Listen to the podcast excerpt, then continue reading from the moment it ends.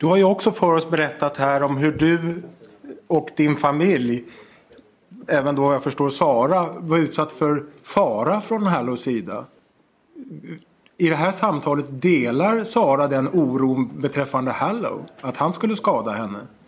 هل هي سارة هنايا قلقة مثلك إنه هو راح يأذيها؟ Where do I begin to tell the story? Walla, jag svär jag förlåter dig aldrig Ramin. Tills dagen jag dör förlåter jag dig aldrig. Det gäller mord och det är ju ett av de värsta brott vi känner till i det svenska rättssystemet. Och ändå läser du inte upp och får det godkänt utav henne. Förklara det för mig. Vi informerar honom att han är eh, initialt gripen för, för mord. Då, då. Han bryter ihop i, i bilen. Då. Han frågar efter sina barn för jag förstod att han hade en tvååring och sen var det bara någon vecka gammal bebis hemma. Det var allt du berättade? Eh, ja, jag sa nog att jag hade varit och eh, dumpat honom i kanalen också.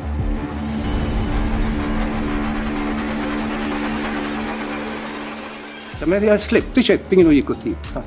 Då låg det en människa där på magen i... Ja, det var ju bara avslutat. Så att då ringde jag polisen och sen gick det ju fort då.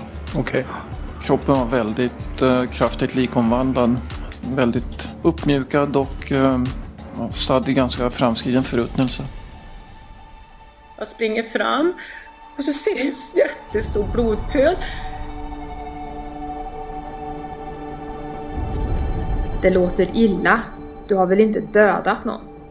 Jag hade då svarat att han inte kunde prata om saken över telefon och att alla snart skulle få veta. När vi väl ses så öppnas en helt ny sida. Så vi snackar inte om något. Vi såg bara framåt. På vilket sätt skulle det inte se bra ut? För att jag skulle se misstänkt, att det skulle se misstänksamt ut om jag hade attackerat honom, om jag hade slagit honom. Mm. För det är ju lite lägligt att det kommer precis i det förhöret där du delges att man har hittat blod i din lägenhet. Ja, jag tyckte det var bäst att säga sanningen. Där påvisade vi vid obduktionen en horisontellt förlöpande snörfåra øh, runt halsen. Han dog när någon ströp på honom och hans kroppsben, jag tror bröstbenen var brutna. Mitt hjärta fröjda sig men jag blev uttråkad eftersom jag hade önskat mig att det var jag som hade krossat hans ben. Hallå? Hallå, borde jag vara damen för att det här är Krossa är det. För att bli med kanske när jag kommer av och vinner korre och försöka bli Jag kan väl börja med att säga så här och bygga upp en helhetsbild av någonting som kan tyckas annorlunda, tillhöra minor minoritet, kanske inte så breda linjen som att exempelvis en eh, kvinna född på slutet på 20-talet och en man född i början på 70-talet ska bli goda vänner, själsvänner. Kanske inte så vanligt. Och i princip druck upp våra första öl vill jag minnas. Så då pippar jag upp i huset och hämtar eh, tre nya öl. Eh, och så tittar det upp två personer. Som väl är ungefär lika förvånade som mig antar jag. Eh, som tittar upp på mig och de har då rånarluvor på sig. Då. Mm.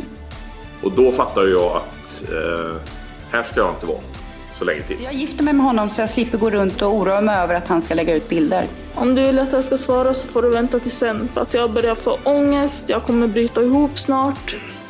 Och jag behöver verkligen in en paus. Om det går. Nej, det är för jobbigt så vi avslutar. Så vi kanske är för lunch helt enkelt.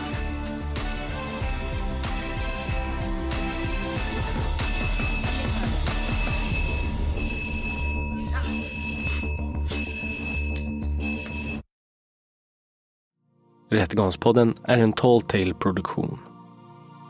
Ansvarig utgivare är Jonas Häger.